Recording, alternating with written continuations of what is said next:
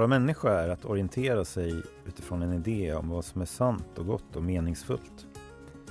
En sådan idé kallar Christian Smith för en moral order i sin bok Moral Believing Animals.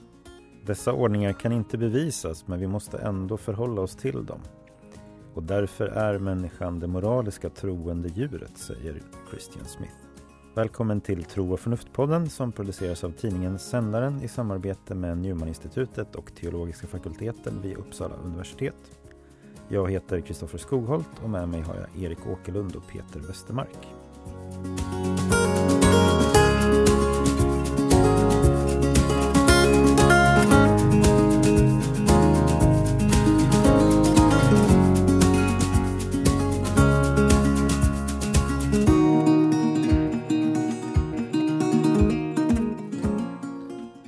Ja, välkomna till tredje avsnittet för terminen som idag handlar om Christian Smiths bok Moral Believing Animals. Och eh, du Erik ska ju presentera honom lite mer alldeles strax. Han är sociolog, men jag tänkte säga någonting om boken som vi har läst och hur den hakar i den förra boken som vi som hette Why We Believe Evolution and the Human Way of Being som var skriven, eller är skriven av en antropolog som heter Agustin Fuentes. Och den här boken heter ju Moral Believing Animals. Och eh, på ett sätt så kan man väl säga att eh, eh, Smith försöker att analysera den mänskliga nischen som, som Fuentes pratar om. Och för Fuentes är det ju väldigt så här, signifikant att det mänskliga sättet att leva är liksom format av förmågan att tro, att relatera till en större verklighet än det vi har empirisk kontakt med. Och det kan man ju säga är liksom centralt då för Smith också. Men men i, i Smith så är ett centralt begrepp att den mänskliga nischen alltid är vad han kallar för en moral order. Alltså den innehåller en slags idé om vad det meningsfulla och värdefulla i livet är och, och liksom hur jag ska orientera mig in, i, en, i världen med hjälp av en, en idé om vad som är gott och sant och eh, betydelsefullt. Så att han, det är liksom att han menar att det går egentligen inte att vara människa utan att leva i en slags moral order. Och därför är alla människor moral believing animals. Ja, alltså om Fuentes, som ju jag också läste med, även om jag inte var med i det samtalet. Han är ju väldigt tydligt i en slags naturvetenskaplig diskurs, även mm. om han går in på filosofi och historia och sånt här. Men det är ju mycket tydligare en betoning på oss som animals, om vi säger så. Här Just nämns det. det i rubriken, men jag tyckte inte det var så mycket om animal-biten, utan mycket om att vi är moral och believing. Ja, nej men verkligen. Och han är ju sociolog, så ja. kanske ska lämna över till Erik som får säga något mer om Christian Smith. vad, vad vet vi om honom? Ja, han är verksam sedan ungefär 15-20 år vid University of Notre Dame, men han har sin bakgrund har sina grundstudier faktiskt från början vid Wheaton College, som är en ganska bred evangelikal högskola, skulle jag väl kalla det, i, i Sverige. Och sen har han både sin master och sin doktorstitel från Harvard. Mm. Och ett tag därefter sen vid eh, University of North Carolina. Mm. Men är som sagt nu då vid University of Notre Dame. Och både Där Fuentes också var. Precis. Mm. Och eh, där kan man tänka sig att eh, intressant, pågår intressanta ja, diskussioner. Ja, de borde göra något tillsammans. Eh, och han har även lett då eh, ett, eh, ett center för, eh, på engelska då, Center for the Study of Religion and Society vid University of Notre ja, Dame. Ja, just är väl bland annat känd då för det här begreppet moralist, moral Therapeutic. Moralistic Therapeutic Deism. Ja, just det. Eh, MTD, så är med en analys av eh, en typ av trosuppfattningar som unga vuxna i, i eh, USA har. Han är inriktad då bland annat i sin religionssociologi just på trosuppfattningar och religiositet hos unga vuxna. Mm. Um, ja, men precis. Ja. Så det är lite i korthet. Mm. Mm. Och en, en röd tråd i hans, i hans bok, i hans resonemang, det är ju att han menar att människan inte kan analyseras som en, en liksom nyttomaximerare som bara är intresserad av materiella eller materiella tillgångar eller makt eller sådär. Mm. Så att han är väldigt mm. kritisk mot och då även, även mm. kritisk mot de allra flesta av sina kollegor kan man väl säga då. Han eh, eh, som ju håller fast ganska, ganska brett vid den här rational choice theory. Mm. Ja. Eh, en Precis. sorts variant av Homo economicus, kanske en sorts nyttomaximerare Mm. eh, som, Man- som beräknar. Man kanske ska säga att boken också kom för 20 år sedan, 2003. Så att jag, jag kan verkligen inte sociologi som fält, men jag får ändå känslan av att det har kommit in lite mer av Smiths typ av tänkande än det kanske var när han skrev den här boken. Som Mm. jag uppfattar ganska mycket som en slags eh, krigsförklaring mot många av sina kollegor. Alltså han är, han är ju polemisk på ett ganska roligt sätt och på ett Mm. ganska jovialiskt, alltså ändå inte på ett elakt sätt, men det är fortfarande väldigt tydligt att så här, han vill reta upp folk lite. Ja, jo men precis. Och där, ehm, där, alltså precis, det är väl Jag tänker att om man läser den här boken och inte själv liksom är skolad i sociologi Mm. så tror jag att man tycker att han är ganska common sense Mm. artad Mm, mm. i sina, för att han Det han gör egentligen är att han säger liksom att de här prima facie motivationerna som människor Mm. upplever i sina liv är autentiska. Mm. Mm. Eh, det krävs ju så att säga mer skolning för att omtolka allt det som, som liksom uttryck för ekonomiska intressen eller en strävan efter makt eller så. Mm. Mm. Eh, så att han är ju ganska, det är ju om man har om man har en, en slags eh, fiende i den här boken så är det ju de som vill reducera mänsklig motivation Mm. till, till det så att säga. Mm. Mm. Eh, och skapa ett språk för ja, en rikare förståelse av vad som är vad som motiverar människor och sådär. Mm. Och det är en sak som vi som vi, vi kanske skulle kunna diskutera lite redan nu egentligen är ju vad, vad ska man göra av det faktumet att i akademiska discipliner så finns det ganska ofta så att säga teoretiska perspektiv som i sig själva innehåller normativa ställningstaganden Mm. om, alltså på filosofisk nivå, om människan. Eh, alltså vad, vad gör man av det faktumet liksom? Alltså Mm.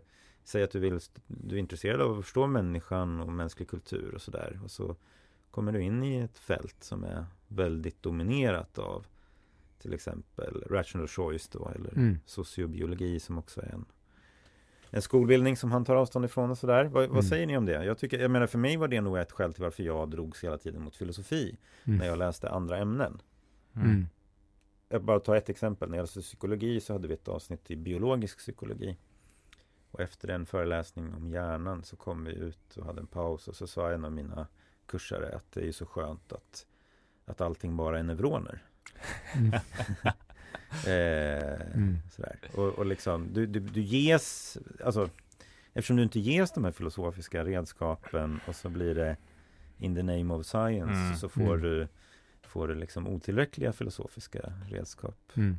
Alltså, jag kan bara säga att jag håller med om allt det du sa nu. Alltså jag tror ju att väldigt många människor som verkligen hänger sig åt så här akademiska teoribildningar är människor som har ett stort kontrollbehov slash hävdelsebehov. Och som, jag vet inte, att man känner att man har varit väldigt eh, vad ska man säga, man är så glad över att äntligen ha kontroll över någonting och kunna behärska ett fält och behärska livet genom sin teoretiska teoribildning och sen så är det, är man så nöjd över att kunna straffa andra genom att säga det är ingenting annat än det här, neuroner eller psykoser eller, eller liksom eh, Allting är bara makt, allting är bara det här och, och jag kan ge dig den perfekta teoribildningen för, att- för att reda ut det här. Så kom till mig nu, kom under mina vingar. Ja, just det. Alltså det, det Mm. ja, jag tycker det finns något oerhört det, barnsligt det i skulle den kunna synen på förklara en del av attraktionen i det då. Oh ja. Mm. Mm. Men det besvarar inte riktigt frågan vad man ska göra. För att det stänger Mm. förundran i människan. Ja, vilket det. är filosofins, alltså om, och det är det, alltså jag har ju stött på filosofi som är så här också. Och det Mm. är ju död filosofi för mig. Alltså om du slutar att kunna förundras av en frågeställning Ja. för att du upplever att den redan är löst, då har Mm. du liksom slutat göra filosofi i min, Mm. i min Nej. värld. Nej, precis. Det är som att filosofin kanske i bästa fall då kan bidra med en förundran på en högre nivå. Eh, Ja, För att jo. parafrasera det här uttrycket, att man ska bli förvirrad Mm. på en högre Mm, nivå. ja. Så att säga. Ehm, ja, nej, men jag, håller, jag håller, håller med om det, så att säga, som en fenomenologisk beskrivning av hur det ibland, hur det ibland fungerar. Mm. Ehm, Nej, det är, det är inte lätt, man får urskilja själv om det är värt att, att vara kvar i den miljön och hur man vill försöka att ta sig fram där. Men jag tycker det, det är ofta väldigt, väldigt värdefullt med personer som har andra Ja. perspektiv. Och för mig så tänker jag att det handlar ju inte om att inta en eh, rakt motsatt och också en liksom renodlad Nej. perspektiv, utan det, det handlar ju just om eh, ens udd mot reduktionism egentligen, att Mm. hålla uppe olika modeller, olika eh, synsätt då och eh, kunna härbärgera komplexitet som vi har pratat om Mm. tidigare. Det, det Ja, det. tycker jag. eh, Det kanske går in lite i det du sa Peter där med att man, man då det handlar om att inte gudomliggöra eller inte ta absolutisera ett, ett vetenskapligt perspektiv. Och det kan ju finnas en hjälp om, om man de facto har en tro eller har sin religiösa grund faktiskt i Mm. en religion så kan ju det hjälpa att ta bort pressen från det. Så att det handlar snarare inom vetenskaper och inom olika forskningsfält om att just inte absolutisera ut- och komma in med de här olika Nej. Och- perspektiven. Och det kan vara ett nog så viktigt eh, vittnesbörd och en, en, en viktig uppgift att, att ha, liksom, ifrågasätta. Och jag menar, jag, ska, jag, jag vill nyansera mig själv lite nu här. Alltså, jag eh, kanske har någon slags hybris självbild eh, och vilja snarare söka, bli lite mer som renässans, eh, ren, renässansmänniskorna som försökte vara inne i alla fält samtidigt och lösa de stora frågorna. Vilket ju kanske filosofin ibland också försöker göra. Men någonstans så är ju några av de, av de mest besinnade ödmjuka människorna finns också inom akademin som liksom har, som bara accepterat att, ja men jag brinner för det här, jag kan svara för den här typen av frågeställningar och jag uttalar mig inte om det andra. Det är ju snarare när man Mm. anar ibland att vissa liksom gör en overreach, liksom inom mitt lilla fält så ska jag nu svara, så gör jag mig till mer och mer av ett språk, alltså en, någon som kan förklara alla fenomen i princip, vare sig det är psykologi eller biologi eller eh, eller eh, vad det nu kan vara. Ja, just det. Alltså det är egentligen det jag går igång på här. Alltså när, när man tycker att det, min kompetens kan förklara allting och det som jag inte kan förklara med min kompetens det är det kan Mm. inte finnas. Liksom. Mm. Okej, nej men, det, men det fin- faktum kvarstår väl ändå att det inom sociologin finns sådana teoribildningar då som han, alltså, Mm, eller mm. i samhällsvetenskap så finns det sådana teoribildningar. Alltså behaviorism kan ju vara en annan liksom, Mm. teoribildning som också blir reduktiv och sådär. Mm. Eh, men nu uppfattar jag att när du ska nyansera dig här så tänker jag mig att du har en annan en annan Ma- person i, i framför dig som inte är så teoretisk på ett sätt Ja. utan som liksom har en ganska jag, jag nej men vadå, jag forskar på ADHD liksom. och, och, så här, och det, Men då, då, då, tycker jag du blandar äpplen och päron lite Och nu vill jag besvara min egen fråga Vad man ska göra i relation till det Mm. här Och det är att ta exemplet med Christian Smith Vad är det han har gjort? Han har gått in och brottats med det här jättemycket Mm. Mm. och läst väldigt mycket och formulerar någonting konstruktivt som respons. Men jag tror att människor som har ett avvikande filosofiskt perspektiv på människan, liksom, som säg kristna till exempel, Mm. och kommer in i en miljö som, som är dominerad då kanske Mm. av ett reduktivt perspektiv. Jag kan uppleva att det finns, det är ju förståeligt på ett sätt, men det finns en tendens att man retirerar och inte går in i den här brottningen. Mm. Och kanske då retirerar till att läsa andra saker som inte är så teoretiskt utmanande. Eh, eller eller liksom delar upp sitt, sitt tänkande i två helt olika sfärer. Och så här. Men, men eh, jag skulle vilja se det liksom som en form av Ur ett kristet perspektiv skulle man kunna betrakta det som en form av liksom intellektuell askes. Så att, Mm. säga, att gå in i den här brottningen Mm. och gå in i den här dialogen. För det handlar ju också, det kommer vi komma in i senare, om man tänker på det som narrativ eller perspektiv, så finns det ju någonting gott i det som de här forskarna, de som reducerar ner, Oh, ja. eh, liksom siktar mot eller finner i det, så handlar ju snarare om, i så fall då, att leda vidare från det perspektivet, inte gå emot Mm. det egentligen, utan gå in i det och sen kunna leda, leda Mm. vidare. Eh, från det. Överskridare så att säga då. Ja, Men, mm. men, jag vet inte hur ni upplevde det, men jag tycker också att Christian Smith är befriande. Han äger sin subjektivitet på ett sätt som inte ställer sig i vägen för vad han vill kommunicera. Men Mm. jag tycker att han är väldigt uppenbar. Alltså han kan ta ganska på ett väldigt onevrotiskt sätt tar han, och det kanske handlar också om att det är för 20 år sedan, så att han var lite friare tror jag. Jag tar upp ganska ibland kontroversiella exempel eh, och, och så här väldigt enkla exempel som gestaltar allting och han är det han vill kommunicera och, och jag tänker också på det här med när han eh, ja men han säger ganska tydligt att jag tror eller han implicerar att han till exempel själv är kristen då eh, i, i det här och eh, jag vet inte, jag tycker bara det är skönt med personer som vågar visa var de själva står, men inte på ett sätt som att det blir en, ett, en del av argumentationen så att säga, utan det är bara ett okomplicerad del av det de kommunicerar. Här står jag och det här är min, min bias liksom så. Mm. Ja, nej men jag, jag, tycker att du du fångar någonting med det uttrycket att äga sin subjektivitet. Mm. Jag minns att du tog upp det när vi läste Thomas Nagel också, mm. Mind and Cosmos, att det var en analytisk filosof som ändå var i kontakt med liksom ja. de existentiella eh, frågorna så att säga, så, som angår en existentiellt och hade ett mm. språk som kunde vara troget mot det och sådär. Mm.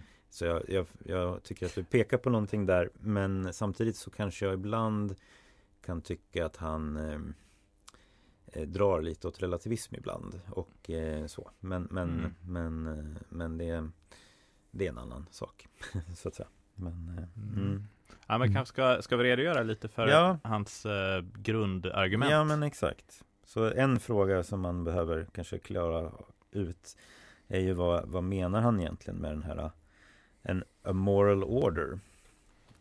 Um, och eh, han, han, menar ju som sagt var att, att, liksom att vara människa är att leva i en, i en kultur som är en slags moral order. Och eh, mot slutet av sin bok när han ska sammanfatta sitt argument och sådär så har han, han, han Han kan väl säga att han upprepar det han har sagt tidigare då men det finns en ganska hjälpsam distinktion där så att eh, jag kan tänkte jag skulle, eller definition, så jag kan ta fram den ska vi se här. Moral animals are inescapably interested in and guided by normative cultural orders that specify what is good, right, true, beautiful, worthy, noble, and just in life, and what is not. To be a human person requires locating one's life within a larger moral order by which to know who one is and how one ought to live. Human individuals and groups, therefore, must look beyond themselves for sources of moral order that are understood as not established by their own desires, decisions, or preferences, but instead believed to exist apart from them, providing standards by which their desires, decisions and preferences can themselves be judged.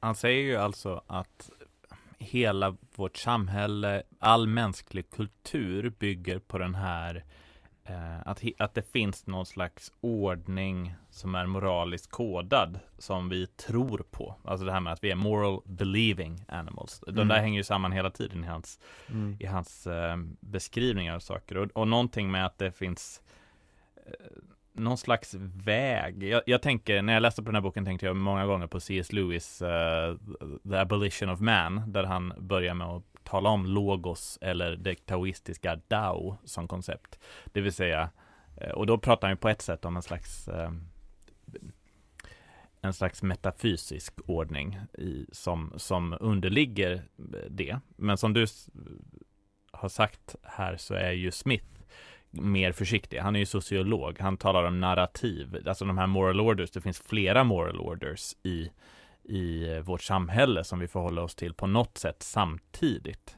Men att kanske vissa av dem är mer dominerande. Eh, jag tycker han växlar eh, hela tiden mellan att beskriva, han beskriver en antal sådana här narrativ som ger en moral order, men att det också finns kanske någon slags undermedveten närmast moral order som sammanfattar ett samhälles normer, en kulturs eh, underförstådda gemensamma eh, värderingar och upplevelse, föreställningar om vad som är eh, gott, rätt, sant mm. och vackert. Mm. Mm. Och det här fungerar ju bara om man tänker sig just att narrativen så att säga, förmedlar de här värdena, inte, inte uppställer dem då. Mm. Och eh, det är ju intressant eftersom man definierar det på det här sättet. Han eh, tar ju som ett exempel på en tänkare som kanske inte håller med då om, det, om att det finns någon sån transcenderande liksom, någonting transcenderande moraliskt som vi ska förhålla oss till, Bertrand Russell, och visa på att även han, i hans berättelse, i hans narrativ, så finns det alltid det här som Just det. överskrider. Så det, det, det handlar ju om att även, även narrativer eller berättelser Mm. om eh, oss själva som tycks Mm. vara helt immanenta, egentligen Mm. inrymmer den här transcenderande elementet, någonting, något värde eller någon, någon form av ordning som, som Mm. transcenderar och som, som det här narrativet upprätthåller Mm, och ger uttryck för. Ja, jag tänker på två saker där då. Dels att liksom i det här mer postmoderna etoset så att säga. Mm. Som åtminstone då på ytan liksom går ut på att det inte finns någon Mm. övergripande ordning. Mm. Eh, så finns det ändå då något slags sammanhållande värde som är eh, liksom Mm. diversitet och, och lekfullhet och sådär. Mm. Så att, så att det är ju liksom fortfarande då att det är något slags värde, något som, som fyller funktionen av att vara heligt och organisera eh, vår blick på världen och vad som är meningsfullt då. Eh, så att det, det är intressant. Jag tänkte man kanske skulle bli lite mer konkret då bara lite kring de här narrativen. Han har ju några olika exempel Mm. som man kan få. Liksom, vad är det? Liksom, en, kan, en kan ju vara den amerikanska drömmen om the self-made man som, som liksom eh, lyckas bra ekonomiskt men kommer från enkla förhållanden. Eller han tar exemplet med att hela USA så att säga grundas ganska mycket utifrån eh, pilgrimerna eller puritanerna som flyr från England och liksom bryter upp och Mm. etablerar ett nytt land i eller etablerar ny, ett nytt liv i ett annat land och liksom ja, hur uppbrottet här blir viktigt Mm. och sådär. Så att han, det är ju den typen av liksom narrativ som han menar och eh, liksom beskriver vad, vad, vad som är innehållet i den här moraliska ordningen. Och de här moraliska, moraliska ordningarna är ju inte bara till exempel, ja, som du säger där, amerikanska drömmen, det är ju inte en specifik religion eller en ideologi, även om den kanske gifter sig särskilt väl med en viss typ av både religion och ideologi. Ibland tänker jag att mormonismen är den, är den amerikanska drömmen i religionform. Men eh, men han tar ju upp eh, socialistiska berättelser till exempel om världen. Mm. Eh, en liberal berättelse om att en gång var vi slavar och ofria och nu har vi liksom eh, kommit att upptäcka mycket mer av mäns- människans värdighet och liksom Mm. och mänskliga rättigheter. Individuell frihet och Mm. Mot traditioner Mm. kanske då som begränsar. Han hade en sån här lite mer hippie eh, berättelse om att vi liksom, ja men vi är, vi liksom samhället är som en tvångströja som läggs över oss och vi, Mm. men vi kan göra oss fria från alla Rom- dessa. romantisk eh, expressionism. Ja, exakt. Sånt där. Precis, och det, precis, och det kanske man kan liksom eh, säga eller påpeka att liksom, ja, ur ett slags kristet perspektiv så innehåller ju de flesta av de här berättelserna så att säga Mm. gestaltar Ja. något värde liksom, Mm. och har pekat på någonting. Mm. Ehm, det, det, det, det kanske liksom låter lite förmätet att säga så men, men det är en ganska hjälpsam tankefigur att tänka på vad man säger, det, liksom att heresier handlar om att göra delen till helhet så att Mm. säga. Mm. Eh, och att ehm, det finns ett värde här som, som absolut har identifierats. Men den blir ibland till liksom den ö- det enda övergripande organiserande värdet. Då, liksom. Mm.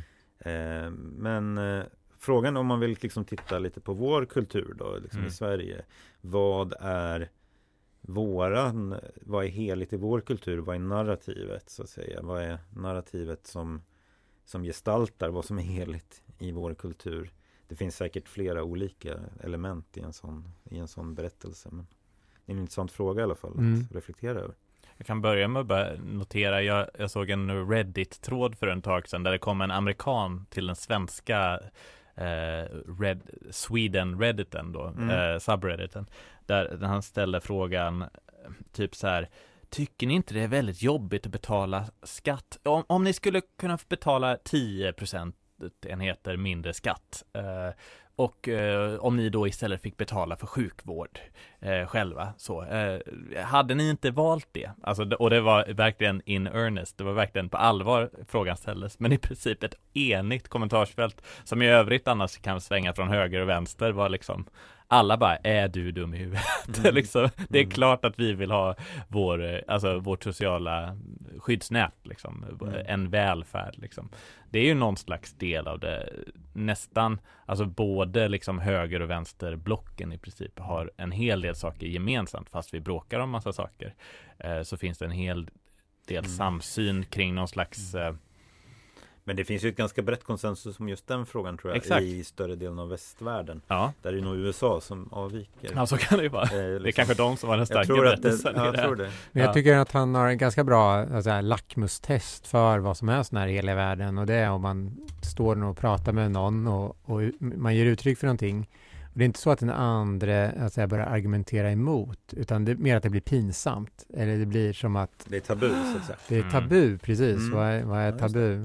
Jag tänker mig lite lekmannasociologiskt där att det väl kanske finns två axlar om man tänker på st svensk statsindividualism. Det är dels då det som är till staten, det vill säga demokrati. Om man pratar med någon som ger uttryck för alltså, antidemokratiska synsätt, eh, mm. då eh, börjar man dra öronen åt sig och eh, känna att det här går så att säga, utanför gränserna för vad som, vad som mm. är eh, eh, rimligt och acceptabelt.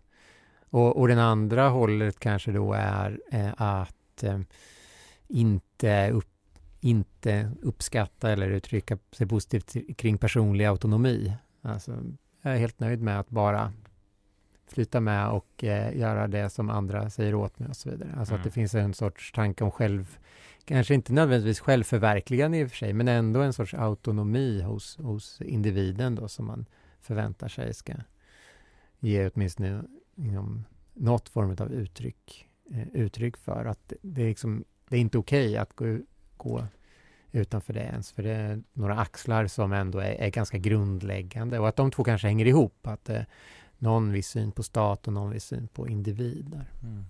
Ja, fast jag, precis, man skulle kunna problematisera och säga att demokrati kanske inte handlar om staten i, i den meningen som statsindividualismen Nej. handlar om staten. Mm.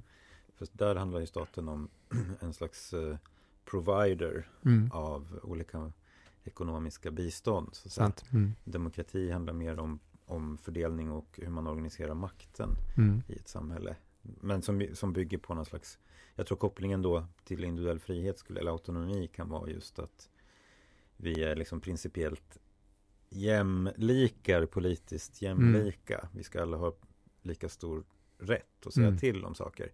Och då blir det, det blir också en väldig konflikt med att frånsäga sin autonomi. Mm, för då är du inte längre ett politiskt eh, demokratiskt subjekt. Då. Mm. Jag tänker ibland att ordet demokratisk har ungefär samma laddning som ordet kristen hade på 1600-talet i Sverige. Att det var liksom, jag är en god kristen. Liksom. Mm. Jag är demokratisk. Och i det ligger en, en hel samling av typ, ja men jag tror på individens, liksom, all, allas lika värde. Jag tror på allas på, eh, liksom att jag har en rätt till att uttrycka vissa saker. Jag tror att vi ska Ja, man kanske lägger in kärlek och omtanke och massa saker i det här som inte formellt ligger i begreppet. Men, mm. men som eh, man har helt enkelt överfört det från begreppet kristen då kanske i Sverige till demokratisk. Mm. Mm. Tänker jag ibland. Ja. Eh, bland annat när mina konfirmander skulle uttala hur ska man vara och då ska man vara demokratisk. Det var mm. liksom det samlingsbegreppet. Ja, det är ju jag tycker, ni, har, ni har mer positiva så att säga, föreställningar här och det, ni har ju rätt. Men jag tänkte Nej, jag nog... vet inte om jag bara är positiv. ja, eller jag tycker att demokrati är en jag positiv och att, även så här, att utöva sin, sitt förnuft och sådana saker då. Men, men, men en, liksom, för jag, jag tänker att om man liksom ska hitta någon slags analogi till vad är frälsning som jag tänker också hänger ihop med Mm. Frågan om vad som är heligt, alltså hur når jag det högsta värdet? Så att mm. säga. Hur blir jag frälst? Så handlar det ganska mycket om individuell framgång upplever jag.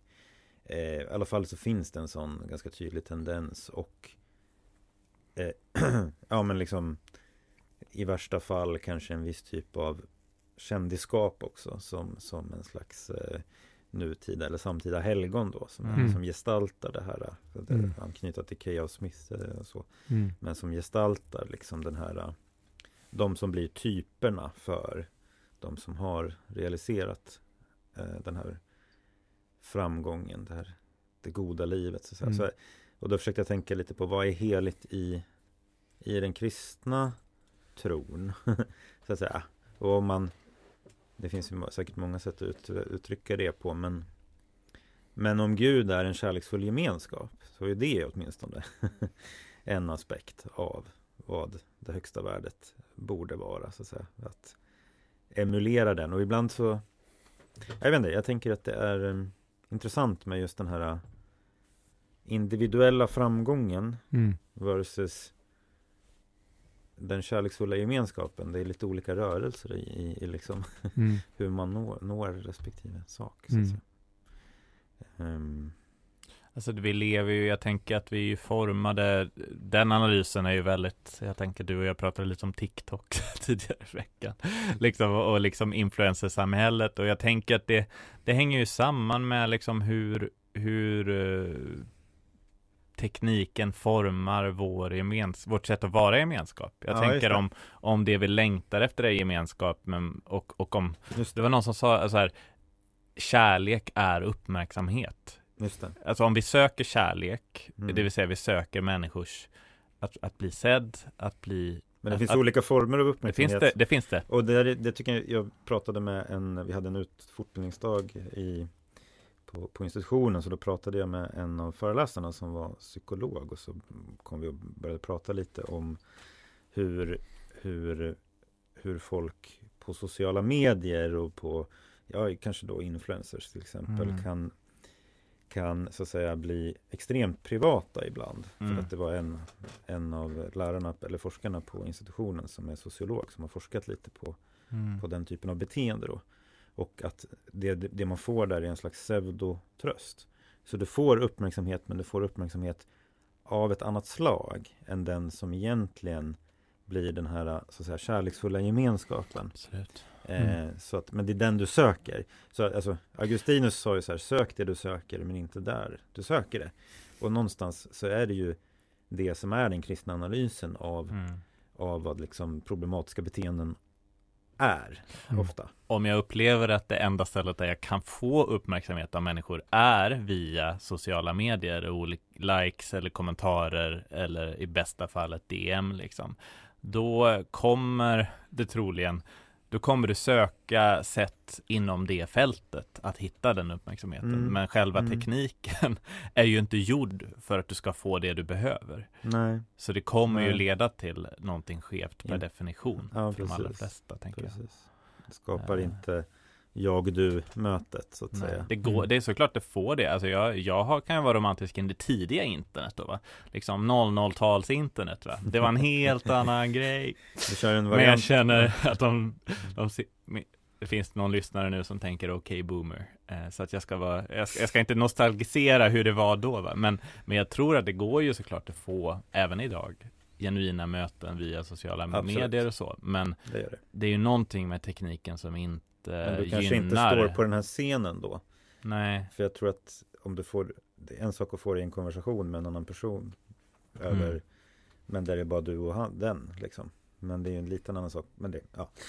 Så, men eh, precis. Mm. Nej men jag, apropå din, att vi tyckte att vi läste Sverige då, eller våra gemensamma moraliska värderingar positivt, så är det väl snarare så att jag kan uppleva att det finns ju den här sekulariseringen som en del av berättelsen i Sverige som, ehm, som på, på ett sätt på det, på det ytliga planet formar vad vi har gemensamt då. Att det finns ju en norm i Sverige att vi är sekulära, demokratiska, eh, västerlänningar. Att vi är moderna i, i kontrast till, eh, precis jag minns, Ja. alltså det är ju, det, det anknyter ju till ett av de här meta, eller de här, ett av de här narrativen som han, han gestaltar eller beskriver i sin, i sin bok. Att, att liksom dåtiden är i princip bara problematisk ur en kulturell Ja. synvinkel Mm. för att den hämmar det högsta värdet då som är den individuella friheten och ibland blir det ehm, det, ibland så, så liksom, vad ska man säga, blir det, blir det nästan som att om någonting är gammalt så är det dåligt. Mm. I, liksom, Absolut. I, i, i kraft av att det är Mm. gammalt. Så att säga. Ja. Eh, och eh, ja, när jag gjorde en C-uppsats på mediekommunikationsvetenskap och då analyserade jag en reklamkampanj som eh, försökte värja, värja sig mot konsum, eh, konsumtionshämmande värderingar. Mm. Som till exempel du duger som du är. Och genom att göra det, genom att tematisera dem som en del av det etablerade det gamla, inte en del av det individuellt fria så, så liksom skapar en berättelse där eh, liksom du duger som du är eller skönhet kommer inifrån och så här, liksom kan tematiseras då som någon slags förtryckande idéer. Medan det är så intressant att det är de, så att säga, såklart, medan det om man vill ha en mera så att säga, maktkritisk analys så behöver man fundera på vilka värderingar eh, så att säga, främjar då i det här fallet eh, den här eh, gallerian som vill sälja så mycket saker. Det kanske Mm. inte är idén Mm. att du duger som du är eller Nej. att skönhet kommer inifrån eller, Mm. Eller sådär. Vilket ju då är gamla i någon mening värderingar för att det är etablerade Mm. ordspråk och så. Mm. Men alltså, jag vet inte, det gick för många år sedan då, kanske, jag tror det är 2006, så släppte Fredrik Lindström en, en eh, liten serie på SVT som heter Världens modernaste land. Mm. Och den har han lite återvänt till de tankarna i senare, eh, alltså i poddar och så, som i senaste åren vet jag. Så att han, eh, och där utvecklar han just den här tanken att Sverige är, har självbilden och kanske är världens modernaste land i sin självbild och i sin i, i vad som förenar oss som kultur. Mm. För att Sverige på 1800-talet var ju liksom urfattigt, i, väldigt premodernt på många sätt och eh, väldigt religiöst. Alltså där, som jag sa då, där då liksom att vara en god kristen var ändå en förenande sak för de allra flesta. Det var normen. Och sen så emigrerade en tredjedel av befolkningen och vi liksom jämför, i jämförelse med andra länder så hade vi inte så mycket att skryta med på något sätt. Och att då eh, kanske bland annat för att vi klarar oss ganska bra ur andra världskriget och så, så lyckades vi plötsligt göra någon slags resa här under 1900-talet. Och då var det som att moderniteten eh, och liksom det här med att bryta sig fri från de gamla traditionerna var liksom vår biljett till framgång då. Apropå framgång. Vår biljett till att bli, få cred på något sätt. Ja, just det. Och att Mm. det, jag tror det är en, faktiskt en anledning varför vi är så, vi, det är så positivt laddat ord, modernitet. I alla Mm. fall fram till, ja, tills ganska nyligen. Jag tror att det har Mm. få, kommit tillbaka någon slags eh, tydligare mm, vurm för det traditionella i senaste åren. Men annars så har ju det varit Mm. kanske det som förenar många svenskar tror jag. Mm. Ja, precis. Bort från lort-Sverige och in i det fräscha, Ja. moderna. Ja, Mm. precis. Eh, han har ju en intressant reflektion om relationen mellan kulturen och en som en moralisk ordning och eh, en superempirisk eller överempirisk verklighet som, som eh, både då kan ha en moralisk och en religiös dimension. Och i båda fallen så menar han att den här tanken om en källa för moralen som inte själv är liksom kulturellt betingad eller bara ett uttryck för historiska omständigheter eh, har att göra med människans självmedvetenhet. Mm. Och självmedvetenheten gör det ju möjligt att så att säga titta på dig själv lite utifrån. Mm. Och därför också din, din kultur lite utifrån.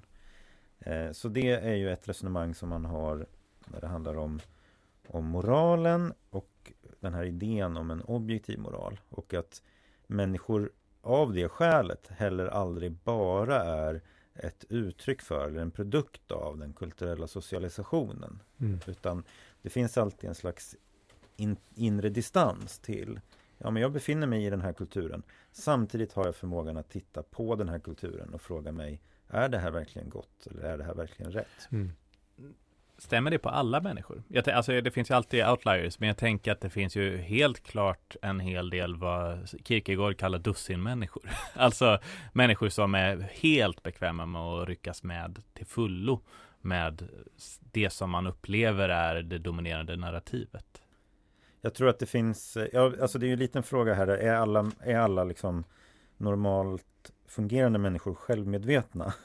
Då skulle ja. jag säga svaret på den frågan är, är ja. Mm. ja. Eh, men hur pass mycket man um, uh, utövar denna självmedvetenhet kanske ja. är lite olika. Ja, okay. Mm. Mm.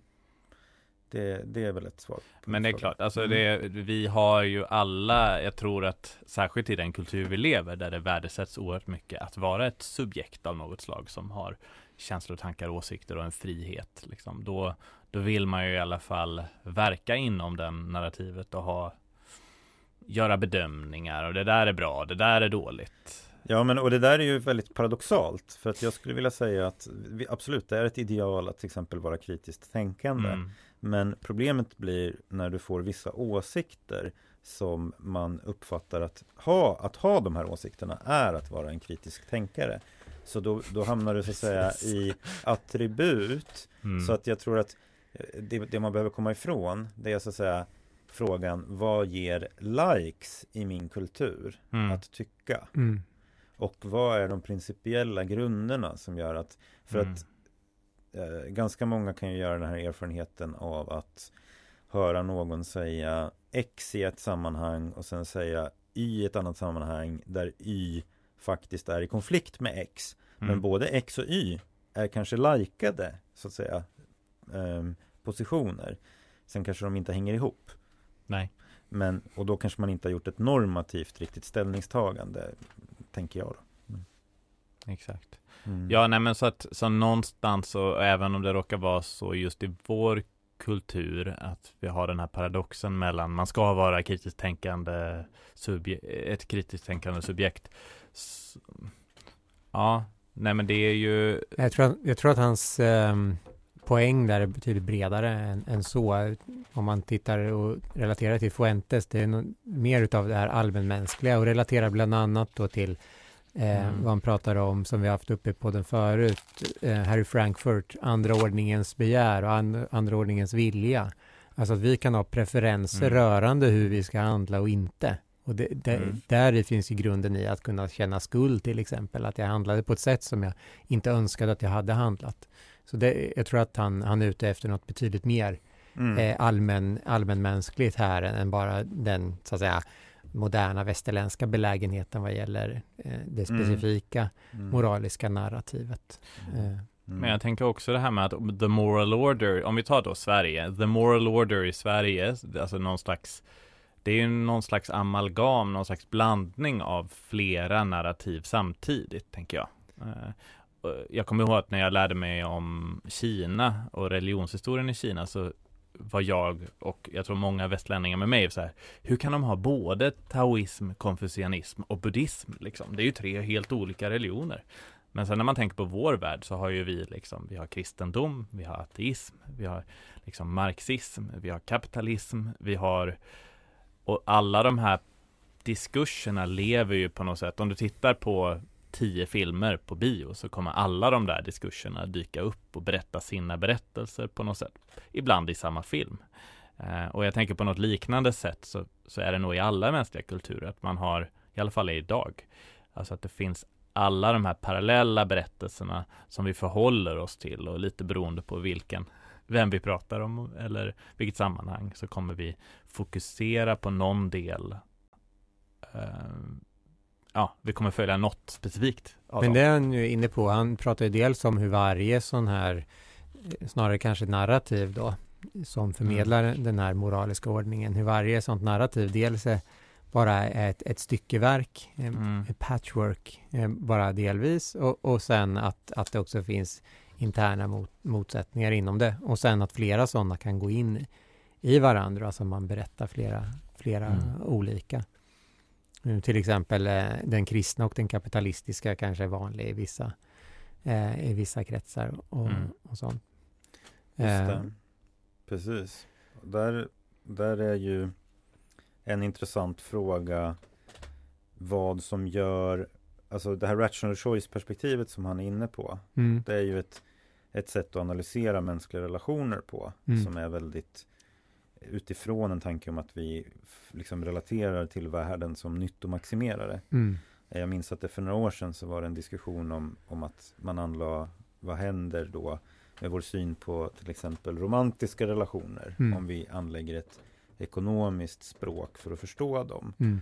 Och jag tänker att det, det är liksom eh, lite, lite förrädiska i det här. Det är att vissa delar av det här kommer att generera så att säga eh, prediktioner som kan visa sig stämma. Alltså Mm. det kan bli ett instrumentellt, instrumentalistiskt som man säger inom vetenskapsfilosofi eller teori. Mm. Liksom sanningen, den kanske inte beskriver sanningen här, Mm. men den kan användas för att göra vissa prediktioner. Mm. Eh, det vill säga när Även om det är felaktigt att betrakta en romantisk relation som en slags pakt för att skapa så mycket känslomässiga vinster som möjligt, Mm. som är ett sätt att tematisera det på, Mm. så är det fortfarande sant att relationer där människor liksom är bara till känslomässig skada för varandra oftare kommer att ta slut. Liksom. Mm.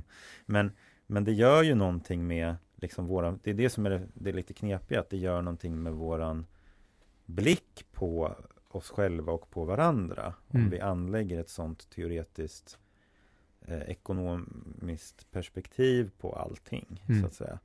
Eh, och därför är det viktigt, alltså det är liksom moraliskt viktigt att hitta ett annat teoretiskt språk. Mm.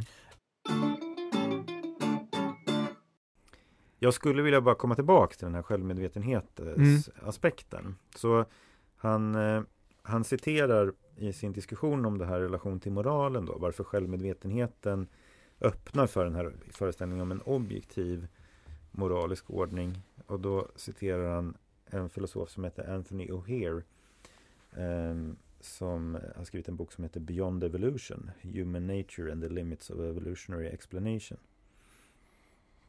Och då skriver han så här eh, Så fort jag liksom förstår att preferenserna är mina och att eftersom de är mina så är de inte nödvändigtvis i samklang med andras eller med världen. Eh, med andra ord, de är inte nödvändigtvis sanna eller korrekta.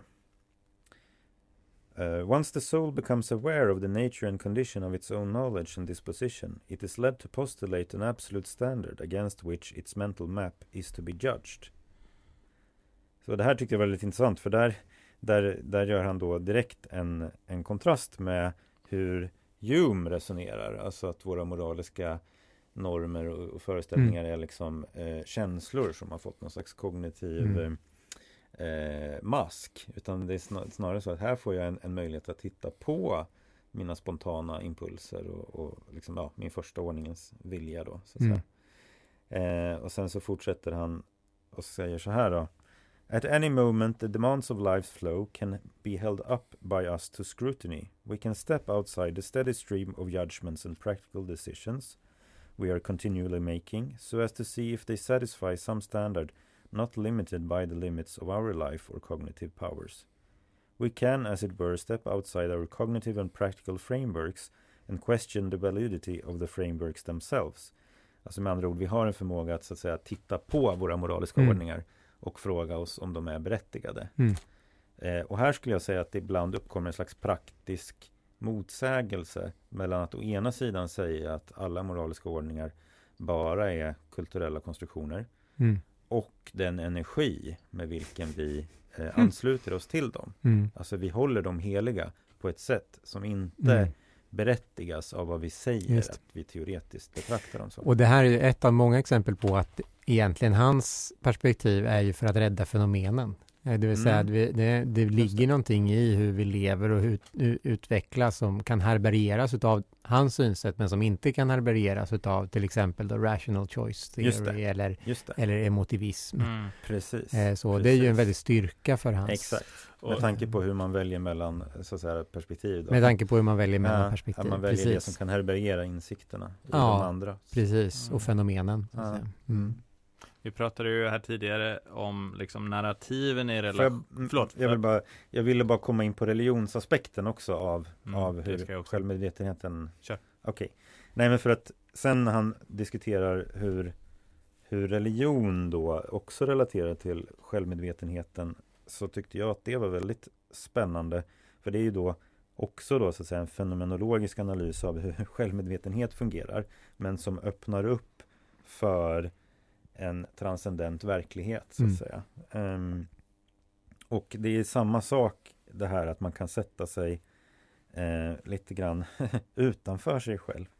Så att eh, mm, Precis, och han, han anknyter här till eh, en amerikansk teolog, teolog som heter Reinhold Niebuhr som har skrivit en bok som heter Nature and Destiny of Man. Och en, ett skäl till varför liksom behovet av en slags transcendent dimension uppkommer det är för att vi inte riktigt kan tolka den här verkligheten eller den här, den här verkligheten som vi erfar, den immanenta verkligheten tolkar inte Mm. sig själv. Och det öppnar liksom upp för att vi behöver tolka den i ljuset av någonting större, Mm. av en större verklighet. Ehm, så jag ska se om jag hittar det citatet som jag, som jag tänkte på. Mm, mm, mm. Just det, han skriver så här, han frågar sig varför har vi liksom börjat tänka i termer av överempiriska ordningar då? Eh, eller en överempirisk bortom empirisk verklighet. Så skriver han så här då på sidan 120. The short answer to that question I suggest is that self, life, history and the world are not self-interpreting in meaning. In order to make sense of the meaning of, li- of self, life, history and the world, one has to get outside of them, to transcend them and interpret them within horizons and frameworks of perspective derived from beyond the object of interpretation.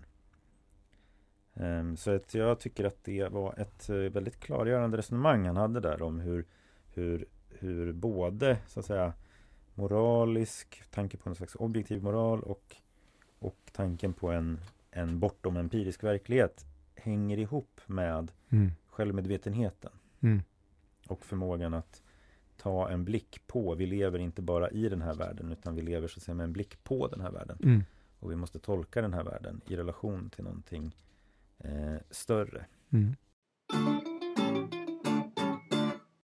Ja, det börjar bli dags att runda av, men vi kan ju gå en liten runda och se om det är något eh, sista man vill ta upp. Har du någonting Erik? Ja, jag tycker att eh, han tar upp något väldigt intressant mot slutet, eh, nämligen hur man väljer mellan olika narrativ. Då, att det finns en styrka i ett narrativ om det dels kan härbärgera insikter och värden hos ett annat och också kan förklara vad som är brist i det andra.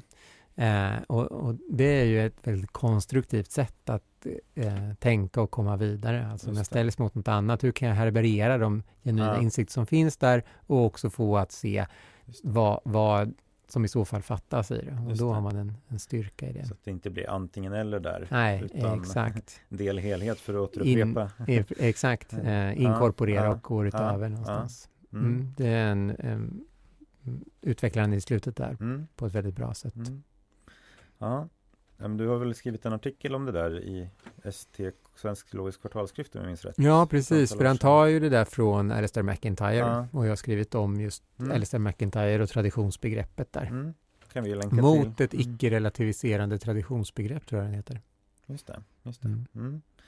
Ja, nej, men och jag har tänkt lite på, för han, i det här kapitlet när han gör de här väldigt komprimerade sammanfattningarna av olika narrativ i, i västvärlden så har han också en sammanfattning av, av liksom ett kristet narrativ. Då. Och den berättelsen är ju liksom Gud skapade världen eh, jättebra, sen skedde fallet och sen så har Gud försökt att återupprätta världen och sådär och gemenskapen mellan Gud och människa och så. Och ibland beskriver man det där som en slags U-formad narrativ. Då. Liksom det var perfekt, det ena delen av U fallet, det var superdåligt och sen så liksom en eskatologisk fulländning då. Och jag tycker att den, apropå det här med att kunna liksom härbärgera insikter från andra paradigm eller andra berättelser så menar jag att den här berättelsen är väldigt eh, svår att förena med ett grundläggande evolutionärt perspektiv. Det finns åtminstone en ganska stark dissonans mellan dem, skulle jag vilja säga.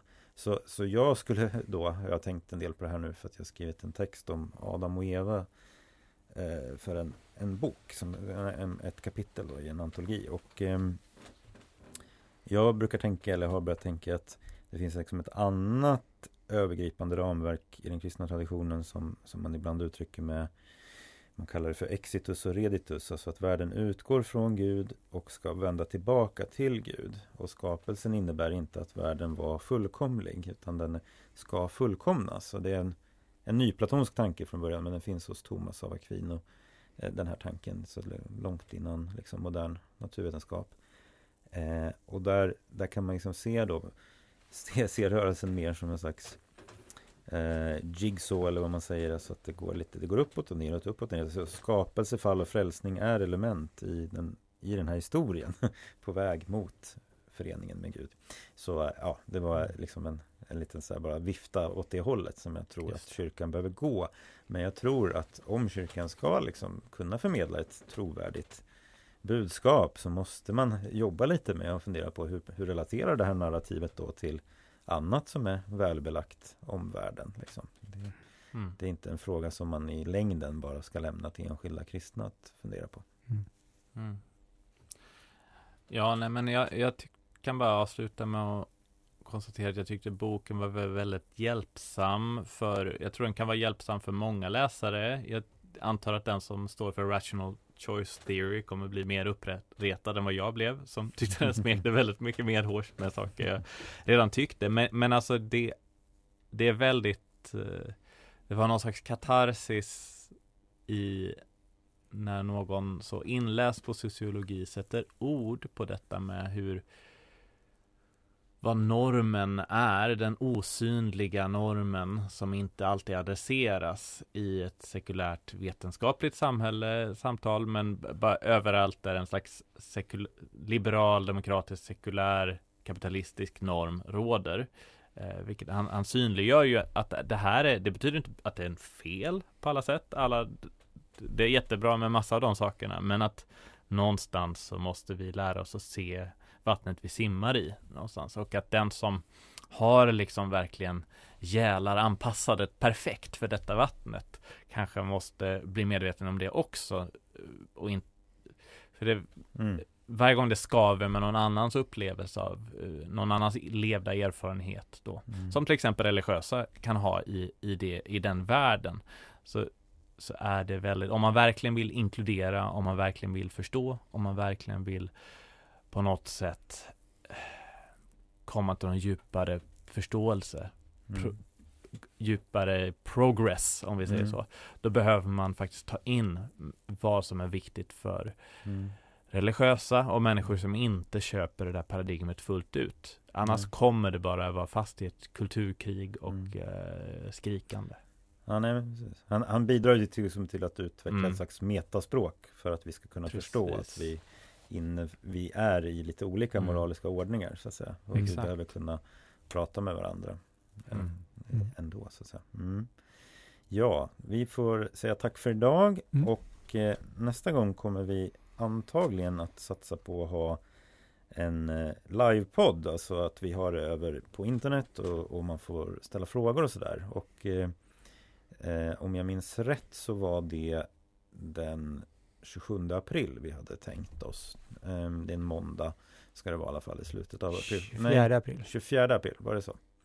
Ehm, det låter kanske rimligare, ja. 24 april var det nog.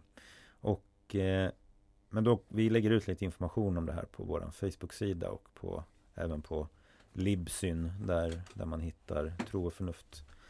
Eh, på Libsyn finns också möjlighet att få information om det. Så hoppas vi att eh, eh, några vill vara med och prata med oss om frågor som rör tro och förnuft och bredare än så också, som det ju är i podden. Så tack för idag, så hörs vi om en månad ungefär. Tack. Tack. tack.